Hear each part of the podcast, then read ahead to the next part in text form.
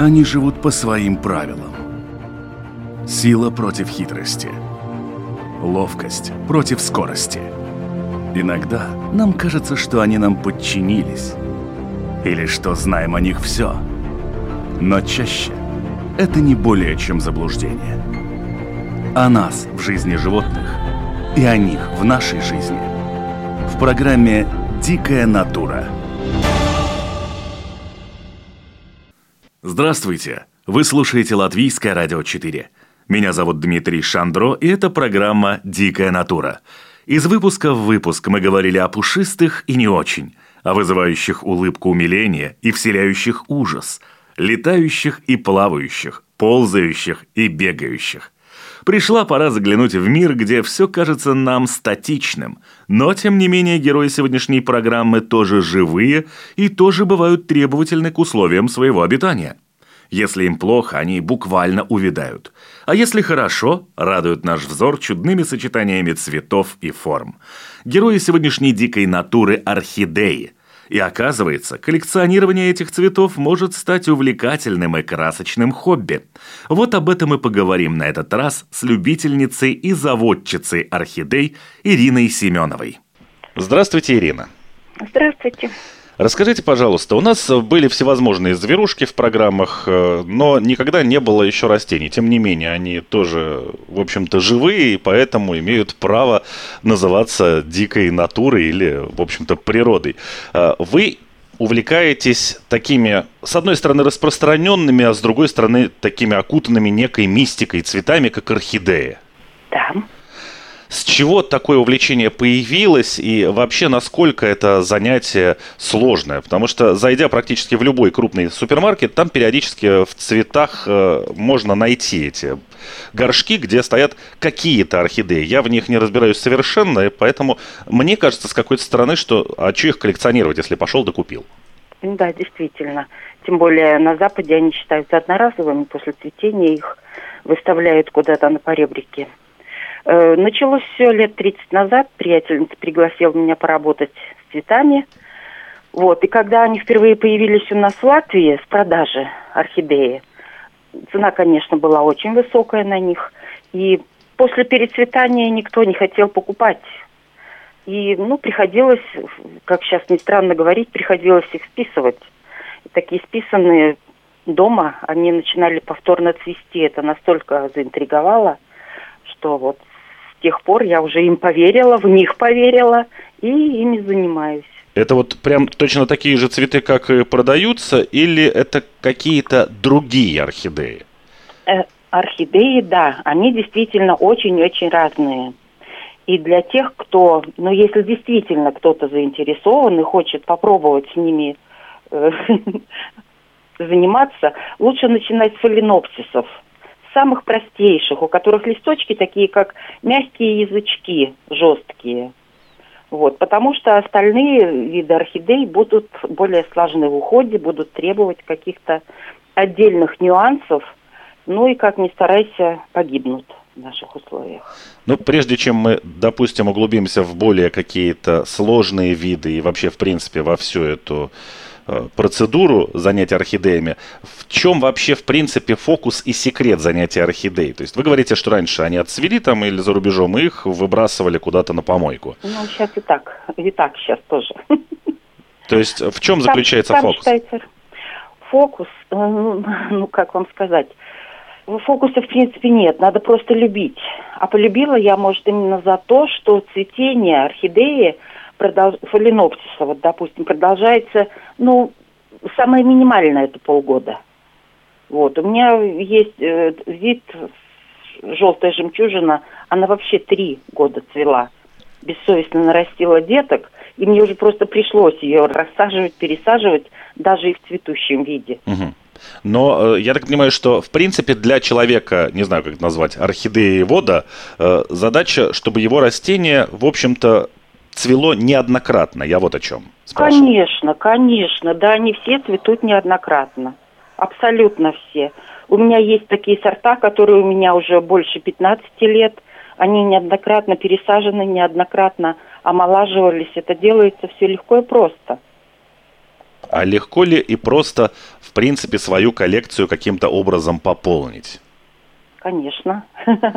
Но если с самого начала покупалось что подешевле. Вот у меня есть беленький, хочу фиолетовенький. То сейчас место на подоконниках крайне ограничено. Света у нас очень мало в Латвии, такого, который нужен именно для нормального роста орхидей. Сейчас уже покупаются только такие вещи, которые очень красивые, которые редкие. Вот. А те, которые попроще, идут уже на подарки.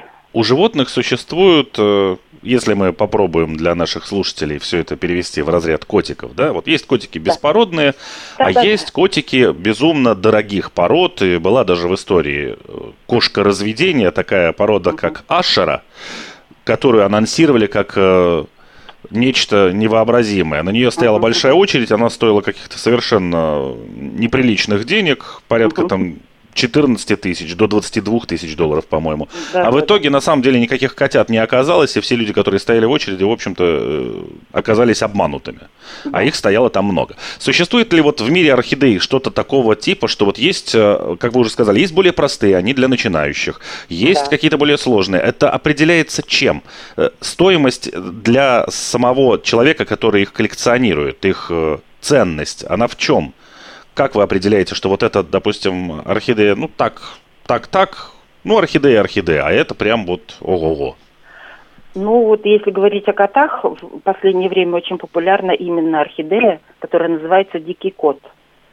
Вот, эти орхидеи отличаются обильнейшим цветением, не капризностью и постоянно выпускают новые цветоносы. Но это не то, о чем вы хотели услышать. Очень интересные орхидеи, именно редкие орхидеи, именно те, которые несколько более капризны, чем остальные. Вот есть орхидея сакура. Ее практически невозможно купить, и именно ту, в которую ботаники уже не вмешивались в ее рост, именно первая из первых. Очень интересно, есть орхидея, которую тоже все пытаются купить. У нас в Латвии, похоже, еще не было. Ирендопкин называется. Она нежно-оранжевого цвета. Это цвет не свойственный для фаленопсисов, очень необыкновенный. Из таких, наверное. Очень популярны в последнее время стали венерины башмачки. Это когда один цветочек, но он очень шикарный, всевозможных расцветок растет. Не надо их бояться, они растут нормально. Можно покупать, если кто-то увидит в магазинах, хотя они достаточно дорогие. Очень хорошие орхидеи мультифлоры. Это когда цветонос, он не очень высокий, до 60 сантиметров вырастает, но он в разные стороны ветвится. Там необыкновенное обилие расцветок. Подоконник это украшает однозначно. Очень красивые. Но, насколько мне известно, далеко не все орхидеи можно так запросто поставить на подоконнике. Есть такие разновидности орхидей, которые требуют специальных тепличек, специальной влажности воздуха. Вообще, согласитесь, у нас, если сейчас спросить, каждый из 100 человек, какая у него влажность воздуха в квартире, сколько процентов? Может, 2-3% только ответят, которые знают это на 100%, да? Вот, а орхидеям надо минимум, чтобы было 60-90 влажность. Вот для этого делают такие теплички. Но у нас в магазинах такие не продаются, так что можно стать спокойно. Более требовательно, может быть, какие-то из Камбрии, какие-то, не знаю, может, Ванды. Я на этот вопрос очень точно не отвечу, потому что я точно не смогу им создать такие условия. Здесь вот как раз и вопрос по поводу приобретения этих орхидей. Вы говорите, что они у нас не продаются. Но мы, тем не менее, живем в эпоху достаточно маленького мира, как это называется, учитывая сильно развитую транспортную сеть. И по большому счету те же там коллекционеры каких-то экзотических, в основном насекомых и паукообразных, заказывают что-то в каких-то интернет-магазинах за рубежом, и все это в посылках торжественно привозится. С орхидеями что-то подобное тоже ведь наверняка существует. Да, есть. Я тоже заказывала себе. Есть сайт такой в интернете, Орхид Делюкс. Это голландский сайт, у них там голландские теплицы. И я тоже оттуда заказывала, но не очень-то удачно получилось. Вот именно вот ту же сакуру заказывала. Ну, как говорится, на таком расстоянии трудно предъявить претензии. Ну, так с животными тоже, да, бывает. Да, и с животными также. Лучше, что вижу, то беру. Либо иметь уже какого-то очень такого настоящего поставщика, которого знаешь лично. Но это к орхидеям не относится. У нас в Латвии нет людей, которые выращивают орхидеи на продажу. Можно предложить только обмен, можно предложить только вот что-то в интернете, баш на баш, ты мне то, я тебе то. А так, чтобы вот выращивали, вот, например, на Украине у них очень много девочек, которые именно занимаются выращиванием, именно какие-то договора у них с азиатскими поставщиками. И, ну, вот как-то так. А существует ли в Латвии какой-нибудь, не знаю, клуб по интересам тех, кто этим занимается, где я, как начинающий орхидеевод, могу получить какие-то советы? Нет, советы смотреть лучше не в Латвии. Есть очень много сайтов орхидейных, где запросто можно зайти и получить любую нужную вам информацию. Потому что там на том же Фейсбуке существуют там все эти кошатники, собачники. Да, может... да, это будет абсолютно все то же самое, только в еще лучше, еще интереснее. У нас есть сайт местный, он на две страны. Это Латвия и Эстония. Вот, девочки, называется сайт «Орхидеи Прибалтика». Заходите. Понятно. А каким образом вообще, в принципе, эти орхидеи присылают, если их присылают? Это семена или это какие-то пророщенные семена? Потому что я слабо представляю себе, как привезти для одного человека вот взрослую орхидею, уже цветущую в горшке. Ну, вы уже про цветущую размечтались, цветущие редко кто заказывает, хотя это более мудрое решение. Заказывать сразу цветком, по крайней мере, вы будете видеть, что вы заказали, что вам прислали, уже обмана не будет. Обычно заказываются детки, маленькие фласочки в маленьких мягких вазончиках, просто в мху, там диаметр, наверное, 4,5-6 сантиметров этого вазончика и 2 всего маленьких листочка, ну, в лучшем случае 3. Вот таким образом. Они приходят, конечно, очень хорошо упакованные, прямо сотнями в огромной коробке. Ну, из сотни-то можно что-нибудь вырасти, наверное. Нет, ну, конечно, вырастает. 3 года – это не вся жизнь, чтобы дождаться цветения, правильно? Но это нужно быть совсем уже так. Какова вообще длительность жизни такого цветка, как орхидея? Бесконечные они, бесконечные и неубиваемые, как лебеда в огороде. Даже те, которые сложно содержать и требуют для себя? А вот про те вот я вот не разговариваю, я только про фаленопсисы. Те, которые сложно содержать, действительно сложно. У меня, допустим, вот никак не складывается с камбриями, с котлеями. Брасси, брасокотлеи. Это все, у которых тонкие листочки, такие, как ножи, скажем так. Ну, подобно, как у гладиолусов, это для несведущих. Так. С ними посложнее, их посложнее лечить. Вот, допустим, если появилась на ней такая черная пятнистость, во-первых, практически невозможно вывести, растение вот все равно погибает. Но, опять же, я не буду расстраивать людей, у которых они растут. Это зависит от того места, где они растут. Возможно, мои условия, мой очень сухой воздух от батарей не подходит для этих растений. Ну да, если вы говорите, что они достаточно требовательны к влажности, то сухой воздух это совсем не то, что им надо. Они несколько более требовательны. Какое-то количество лет назад я общался с человеком, который коллекционировал очень серьезно эти орхидеи. Я помню, что он рассказывал, что у него понастроено огромное количество вот этих вот тепличек, как вы их называете, с опрыскиванием, с ультрафиолетовыми лампами и так далее. И он все вокруг них бегал и трясся. А, опять же, еще спустя какое-то количество времени я оказался на Мальдивских островах, и мое внимание привлекли несколько пальм, которым просто веревкой были примотаны половинки кокосовых орехов, туда насыпан некий субстрат, некая земля, и вот эти орхидеи, значит, просто примотанные к пальме росли. Я тогда еще подумал, что вот насколько все-таки несправедлива природа к нашим любителям орхидей, когда они вынуждены так бегать, а здесь он примотал к первой палке попавшейся, и вот у тебя клумба. Ну, острова, не потому острова, что вокруг вода, влажность там сумасшедшая, и корни получают питание не только с этого субстрата, к которому они привязаны, но и из воздуха хватает им влажности, понимаете? У нас такого нет. У нас порой бывает сухо и очень сухо, поэтому тут к нашей яблоне не привяжешь, у нас это не прокатит. Вот, но такие вещи, как вот, допустим, к коре, если вот к сосновой коре привязать, вот некоторые пробуют, но у некоторых удачно получается.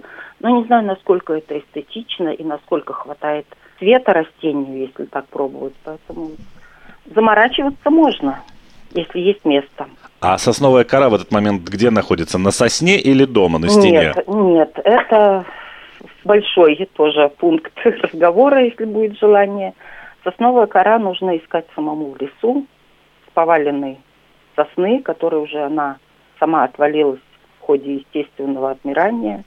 Вот только такую можно использовать и для субстрата, в котором выращиваются орхидеи. Я сама собираю эту кору. Если интересно, то ее нужно отваривать 20 часов, обязательно как минимум, для уничтожения там живности и для того, чтобы она стала влагоемкой. Разрезать на меленькие кусочки. Вот, потом посыпать торфом в отношении 10:1. И обязательно добавлять болотный наш местный фагнум. Вот вам готовый субстрат. Потому что у нас в магазинах хорошего нет, прямо скажем. Вот тогда, наверное, с этого момента можно начать поподробнее. Потому что содержание любого живого существа – это определенные условия. И поскольку орхидеи для нас вид более чем экзотический, то к чему мне, как человеку, который хочет этим заняться, не так, чтобы купить горшок, она там благополучно завяла или срезанная купить, и потом, значит, я поколлекционировал ее дня 3, и потом, собственно, пошел за новой коллекцией. Как сделать жизнь ее действительно такой длительной и счастливой? Что мне для этого нужно? Ну, вот для этого сейчас начинается грибная пора. Берите с собой отдельный пакетик и набирайте, как я сказала, кору от сосны. Именно старые поваленные сосны, толстые кусочки, любые. Принеся домой, ее нужно проварить. Можете день варить какое-то время, можете 2. Ну, 16-20 часов это как минимум. И потом порезать ее на мелкие фракции, ну, примерно 2/3 кубики. Как получится. Это будет основная часть того, что нужно для орхидеи. Ну и мох. Мох, торф. Торф любой или какой-то нужно особенный? Потому что периодически, опять же, проходя по каким-то магазинам, я наталкиваюсь глазами, ну, поскольку, в принципе, ботанические все работы это вне сферы моих интересов, я вижу там разные, там, земля для помидоров, земля там для того-то. Я думаю, торф может быть любой, это не столь важно, это чтобы немножечко подкислить, чтобы внести какую-то живую микрофлору после отваривания этой коры. А мох будет сохранять влажность, еще больше задерживать ее при поливе. После того, как вы принесли домой, орхидея обязательно к пересадке, потому что, как правило, заводчики, выращивая их, ставят такой торфяной горшочек под шею. Этот горшочек обязательно нужно убрать. Потому что у нас достаточно много людей, у которых идет загнивание орхидеи именно от неправильного полива. Вот этот горшочек, он вбирает в себя влагу и портит шею орхидеи. Она загнивание идет, а там уже начинаются сложности, когда нужно ее лечить, хотя это тоже несложно. И не обращайте внимания на то, что орхидейка цветет. Если ее аккуратненько, во-первых, промочить нужно, чтобы корни более эластичными стали. Очень мягенько достать, освободить от старого грунта. Вот насыпать в чуть-чуть больше вазончик, буквально на 2 пальца. Не сразу в ведро. Чуть-чуть больше на дно, 2 сантиметра вот этой нашей новенькой коры уложить корешки. Можно немножечко прокручиванием. Тогда они более легко укладываются. И тогда, добавляя мох, можно угля добавлять обыкновенного с костра. и вот этот наш новый субстрат лесной посадить и полить. Правильно орхидейки поливать опусканием в воду на 10-20 минут всего вазончика. Потом стечет, снова ставите на подоконник и забываете летом примерно на неделю-полторы, а зимой можно и на месяц. Она будет стоять, потому что более прохладно. И летом для того, чтобы она себя более комфортно чувствовала, потому что очень сухо, я все-таки опрыскиваю листья. Только мелкодисперсно водой. Не так, чтобы попадала водичка в пазухи листьев. Это тоже может вызывать подгнивание вот шеи растения. Ну, то есть это обычный какой-то пульверизатор? А обычный самый, какой нравится. Слава богу, их предостаточно. Насколько я понял, вот эта проблема, которую вы описали с горшками, в которых эти цветы привозят, видимо, связана с тем, что вот этот горшок, как вы говорите, он очень сильно впитывает влагу, рассчитан на то, чтобы как раз орхидея доехала, но не жила в нем. Да, и скажу вам больше, перед тем, как высылать орхидеи, их полностью высушивают. Полностью они приходят, ну, видно, они так лучше переносят в перевозку в сухом виде. Вот, тоже нужно сначала очень-очень осторожно, буквально по капле, по 3 капли в день отпаивать ее, чтобы не было сразу стресса. Иначе некоторые есть сорта, которые сразу сбрасывают корни. И все, и плакали ваши денежки тогда. И потом только пересаживать. Но тоже нужно будет тогда субстрат брать для маленьких вот этих ласточек, что вам приходит субстрат, нужно будет брать мелкую кору и больше мха. Ну, тут такие вот нюансы уже очень много разрядов, в каждом из которых можно говорить много. Советов одних и тех же не может быть одновременно. Вот, и пока вы еще не зацепили, я спешу сказать, что обязательно нужна подсветка. Начиная с осени и заканчивая весной, пока уже яркое солнце не станет у нас. Ну, либо если у меня квартира или комната, где они стоят, не на солнечной стороне, как я понимаю. У меня на солнечной стороне стоит обязательно подсветка. У меня южная сторона. Летом либо приходится их закрывать полностью, жалюзи закрывать, чтобы они не сгорели. Но у меня южная сторона для зимы, а сейчас они все стоят на лоджии, на восточной. Поэтому таким образом выращиваются. А что за подсветка нужна? Обязательно фитолампы. Не знаю, как где, но у нас в Даугавпилсе их купить нереально. Как-то очень странно все на меня смотрят, когда я прошу их в депо у нас. Но в то же время вы говорите, что прямое попадание наших солнечных лучей, то есть, с одной стороны, их вроде как ультрафиолета не хватает, но при прямом попадании это тоже не очень здорово. Ну, кратковременное, пожалуйста, до часа. Но если будет светить долго солнце, оно будет сжигать листочки, на них будет появляться желтые пятна, потом они перейдут в коричневые. Это ничего страшного, само растение от этого не пострадает. Но не дай бог вам вот это пятно потом капнуть на него водой, залить его, начнется гниение. Ну и эстетичности уже, конечно, никакой. Существуют ли какие-то проблемы с, не знаю, насекомыми, с тлей или еще с кем-то? Эти проблемы, особенно в последнее время, все на них жалуются, все. Это жуть. Вот на удивление в этих цветах действительно они порой, вот покупаешь в магазине, вроде и не видно, а приносишь домой, там и мучнистый червец, и трипцы, и клещики всякие. Этого добра всего-всего навалом. И что вот, делать в такой ситуации? Что делать? Когда у вас есть такие цветы, как орхидеи, и вы уже ими увлеклись, вот хотя бы больше 3 штук на подоконнике, нужно позаботиться, чтобы заказать в России необходимые удобрения, такие как Актару, такие как Фитоверм, Актелик и все виды, которые могут... Фунгицид обязательно, он лечит от гнилей. Ну, вот так, потому что у нас умные люди запретили это все к продаже. А это очень нужно, и это, в принципе, безвредно для цветов, но иметь нужно. Ну, можно еще в Беларуси заказать, добрые люди привезут. Но, может быть, есть какие-нибудь, не знаю, аналоги или заменители, которые можно купить здесь, потому что, ну, достаточно сложно что-то получить из России или Беларуси, если у тебя там нет знакомых. Вот поверьте, несложно.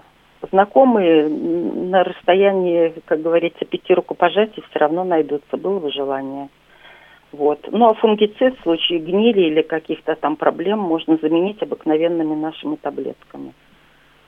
Типа метродинозола или еще что-то. Ну, их, конечно, тоже сложно достать. Поверьте, это вторичные сложности. Все можно достать, было бы желание. В общем, жизнь цветовода в области орхидеи сложна и полна приключений. Вот ничуть не сложна. Если думать заранее, ничуть не сложна. И тем более эти растения, они 100 раз ответят вам благодарностью. Ну, то есть, в принципе, прежде чем связываться с таким цветком, как орхидея, стоит почитать достаточно большое количество литературы. Неоднократно об этом гости программы «Дикая натура» говорили относительно животных тех или иных, которых многие заводят по тому, что они классно выглядят в Ютубе или где-то на фотографиях, но очень слабо представляют себе ту сторону животного, которую он ведет в быту, как твой домашний любимец, а не как открытка. Да, да. Вот я так понимаю, что с орхидеями что-то похожее вырисовывается, что нужно подготовиться к борьбе там, с болезнями и насекомыми какими-то, потому что простой земли дома не накопаешь под подъездом. Абсолютно, и в магазине у нас не купишь, потому что там будут и мошки, и гниль, и простые березовые опилки, щепки. Это не прокатит. Я периодически слышал рассказы людей, которые, но, правда, это больше касалось, наверное, лилий, чем орхидей. Они являются там большими любителями этих цветов, и все очень здорово, кроме того, что сам запах вызывает у них серьезные головные боли. С орхидеями что-то подобное есть? И вообще, существует ли градация по запахам и по степени запаха? Потому что количество цветов, когда у тебя дома большое, это получается такая серьезная каша из различных запахов. Вы знаете, нет. У орхидей очень-очень редкий случай, когда попадаются с запахами. Они практически не продаются в наших магазинах. А если продаются, то запах, когда подходишь к ним, утром и вечером на солнце. Чуть-чуть какой-то нежный. Плохих не бывает практически. Но у меня таких нет, потому что я люблю орхидеи, которые цветут обильно, богато, чтобы было много цветочков, там 30-50. А эти обычно у них 2-3 цветочка, они такие мелкоцветные. Ну, может, не 2, может, я утрирую. Но этой проблемы нет с орхидеями абсолютно. Ну, больше, конечно, цветут котлеи всякие, вот именно из тех, которые чуть более сложны в выращивании. Если откинуть сложность в выращивании, то, понятно, что мы уже обсудили, что есть виды, которые совершенно не подходят нам по влажности, и тут приходится колдовать и создавать им тропический климат в некоем отдельно взятом уголке собственной квартиры. А каким образом вообще, в принципе, у людей, которые увлекаются этими орхидеями, их определяется редкость и ценность для коллекции, кроме сложности содержания. С животными, как правило, особенно с какими-то экзотическими, там периодически на сайтах или те, кто их заводит и там каким-то образом делится с другими, есть описания краткие, достаточно понятные любому человеку, кто занимается этим, да, то есть там агрессивность, размеры и там сложность содержания. Вот это определяет вообще в принципе животное. Про агрессивность это сразу берем в сторону, сложность содержание обсудили, А редкость это в основном те, какие-то новые выведенные гибриды и необычные по окраске. Вот бывает орхидея, она вся белая, а по краю идет тонко зубчатый какой-то другой цвет, да. Вот попробуйте такое найти, не найдешь, да. Потом вот та же сакура, что я говорила. Там белый цвет плавно переходит в нежно-сиреневый, и края у нее как рюшечками идут. Она безумно красиво смотрится, но капризно. Еще есть такой отряд, вот очень мне нравится, есть у меня тоже, который называется биглипы. Когда нижний листочек, вот не просто маленький, большие губки это, да, а он крупный такой, и он вот из-за этого полностью орхидея меняет вид свой. Необыкновенная, увеличенная эта губа нижняя. Есть пилорики, когда орхидейка полностью не раскрывается, а лепесточки внутри сомкнуты, но это на любителя тоже. Есть еще орхидеи, которые называются бабочками. Когда два боковых листочка, они как бы присобраны сборочками в нескольких местах. Есть тоже девочки, которые увлекаются их коллекционированиями, но они не очень крупные по размеру, визуально тоже на любителя. Ну, это надо зайти просто на любой сайт по орхидеям, и там все увидите, все расскажут, все покажут, и сразу с удовольствием все даже кучу фотографий вам предоставят. Многие, кто занимается животными, вот как раз в одной из программ, которая была посвящена мокрицам, там рассказывали о том, что ну, вот они там размножаются между собой, появляются какие-то интересные цветовые формы, им дают какое-то чуть ли не свое имя. А что мешает людям, которые занимаются орхидеями, если вы говорите, что она цветет постоянно и, в общем-то, практически вечное растение, да, вывести свои формы и не гоняться за какими-то редкими цветовыми проявлениями где-то за рубежом?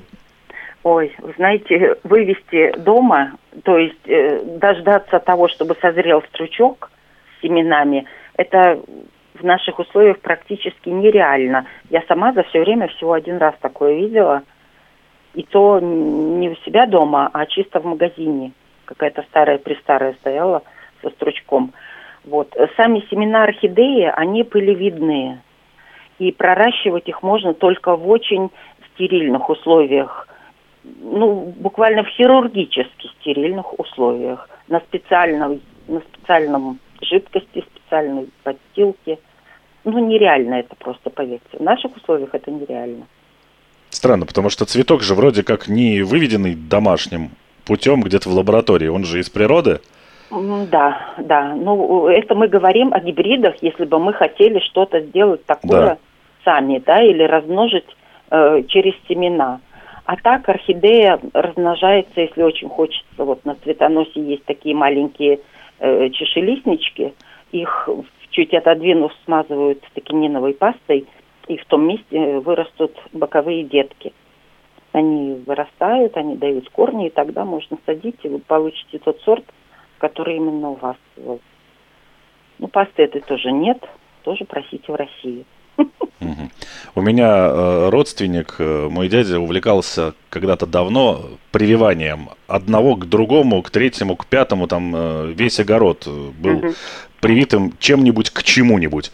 А что касается орхидей, может быть, можно взять один вид, не знаю, подсадить его каким-то образом, подклеить к другому и получить третий? Нет. У, допустим, фаленопсисов, у них очень короткая шея, и таким образом их никак. Просто погубить оба два. Их только вот именно через пыльцу и, опять же, через семена, если образуется семенной стручок. Это что касается выведения каких-то других гибридов, да? Да. Чего-то с чем-то. Да. Но в случае, если я хочу размножать орхидею, которая у меня есть, там из одной получить две и потом кому-нибудь подарить, это, в принципе, уже не столь сложно, насколько я понял. Это не столь сложно, да. Это цитокининовая паста. Пожалуйста, размножайте. Хорошо. К сожалению, наше время неумолимо приближается к концу, и буквально под занавес тогда от вас 5 основных советов тому, кто решится заняться таким хобби, как коллекционирование или разведение орхидей. Ну, во-первых, кто хочет заняться, обычно у всех получается подарок. Им дарят эту орхидейку, и потом она их заинтересует. Но я бы советовала самые лучшие и самые благодарные орхидеи. Это те фаленопсисы, которые стоят на полке, предназначенные к списанию, цененные. У них может не быть субстрата, коры. У них может быть побитый вазон. Они, скорее всего, уже отцвели. Вот именно такую, маленькую, простенькую, дешевенькую. Купите себе, пересадите дома. И она вас отблагодарит. После этого уже вы не сможете отказаться от орхидей. И станете, очень их любить. Отблагодарит это в смысле, ты просыпаешься, а тебе с подоконника спасибо. Нет, она просто будет вас очень-очень долго радовать. И вы будете ждать ее нового цветения, как сюрприза. Каждый раз она цветет все больше дает цветочков. Ну, это уже специфика, это уже даже некоторая болезнь, я бы сказала. Кому ни в коем случае не стоит связываться с орхидеями? Ну, вы знаете, есть люди, которые просто не любят цветы. Я думала, у меня таких нет в окружении, оказалось, что есть. Они невкусные. Ну да. Люди не любят цветы, люди не любят проблем, люди не любят пересадки, пачкать руки, и так далее. Ну, так бывает. Ну, может, они хорошо играют на скрипке. Простим. То есть, в принципе, человек, если он не любит цветы, то как бы... Это единственное противопоказание? Не знаю. Может, кто-то просто ленится, может, у кого-то 5 детей, не до того. Мало ли, это ерунда. Второй совет, если соберетесь выращивать орхидеи, обязательно подумайте все-таки о фитолампах. И заранее нужно позаботиться, чтобы актара была у вас. Потому что по-любому какую-то мелочь в дом принесете, живность какую-то с растением.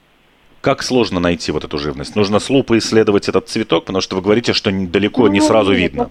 Подходишь, когда, допустим, эти мучнистые червяцы, они живут в верхнем слое грунта, и только уже живые взрослые особи, они выползают на листья и любят за цветочком, любят располагаться. Там видно более нежная такая кожица самого растения, они высасывают, питаются за счет его соков.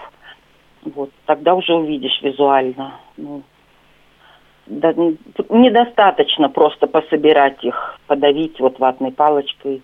Можно еще, конечно, под горячий душ опустить, чтобы все их смыло. Но этого недостаточно, потому что самцы у них летают, и они могут и на подоконнике остаться, и на занавесках, и на рамах. Это нужно будет и все соседние растения одновременно обрабатывать, и все, что я назвала.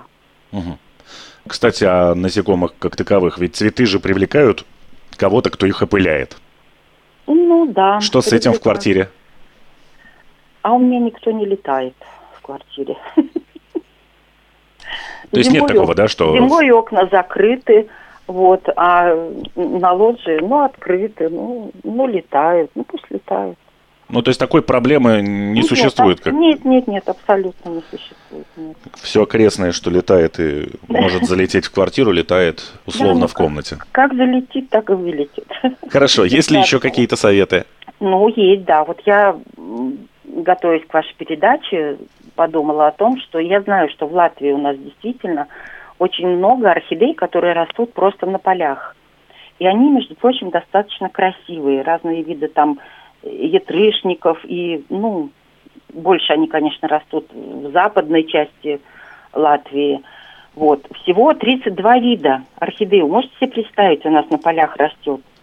И порой вы смотрите на это растение, яркое, красивое, чудесное, а вы даже не думаете, что это растение, бездумно его срываете, уничтожая эту нашу красоту.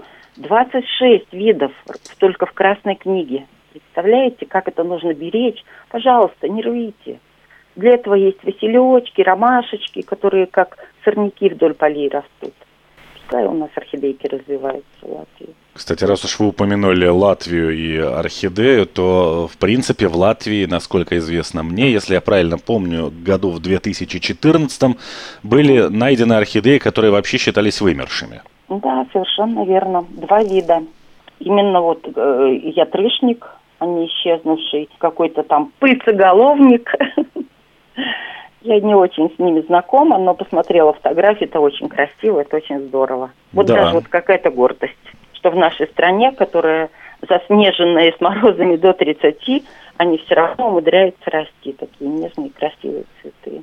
Да, здесь, наверное, не будет лишним упомянуть, что все-таки... Они могут быть красивыми и местными, но из природы забирать у нас домой ничего нельзя. Я о чем и говорю. Во-первых, они дома и расти не будут. Не надо зря тешить себя иллюзиями. И также на вашем участке дачном они расти не будут, потому что вы не сможете создать именно условия влажности. Они ведь растут на низинных полях, где-то в поймах рек, в таких заболоченных больше местах. Поэтому не стоит даже начинать. Пусть они растут там, где растут. Хотите полюбоваться, пожалуйста, есть парк около озера Энгурас, там, за Ригой, там, где-то влево-влево еще ехать. Там можно поехать, там даже есть специальная тропа орхидей. Поехать можно полюбоваться. Хорошо, огромное спасибо, Ирина, за ваш рассказ. Я надеюсь, что для многих это станет какой-то отправной точкой. Может быть, кто-то действительно заинтересуется орхидеями, и в вашем полку прибудет очередной орхидеевод. Да, пожалуйста, если нужны консультации, пожалуйста, находите меня на Фейсбуке. Буду давать. Хорошо. Даже по WhatsApp пересаживаем. Хорошо, спасибо. Ирина, всего доброго. Всего доброго, до свидания. До свидания. Вот такое увлекательное это, оказывается, занятие и ответственная работа – коллекционирование орхидей. А ведь, казалось бы, что может быть проще цветоводства? Воткнул в горшок и поливай себе. Впрочем, может, поэтому у некоторых ничего и не растет, кроме грибов. Да и те на забытой буханке хлеба. Впрочем, это уже совсем другая история. Я же напоминаю, что программа «Дикая натура» выходит на волнах Латвийского радио 4 по понедельникам после 10-часового выпуска новостей. Также можно послушать повторы в половине третьего ночи во вторник и в субботу. Также все архивы программ доступны на сайте Латвийского радио 4 в разделе «Дикая натура». И видеоверсии программ можно найти на одноименном канале в Ютубе. До новых встреч. Пока-пока. Они живут по своим правилам. Сила против хитрости. Ловкость против скорости. Иногда нам кажется, что они нам подчинились. Или что знаем о них все. Но чаще это не более чем заблуждение. О нас в жизни животных и о них в нашей жизни. В программе «Дикая натура».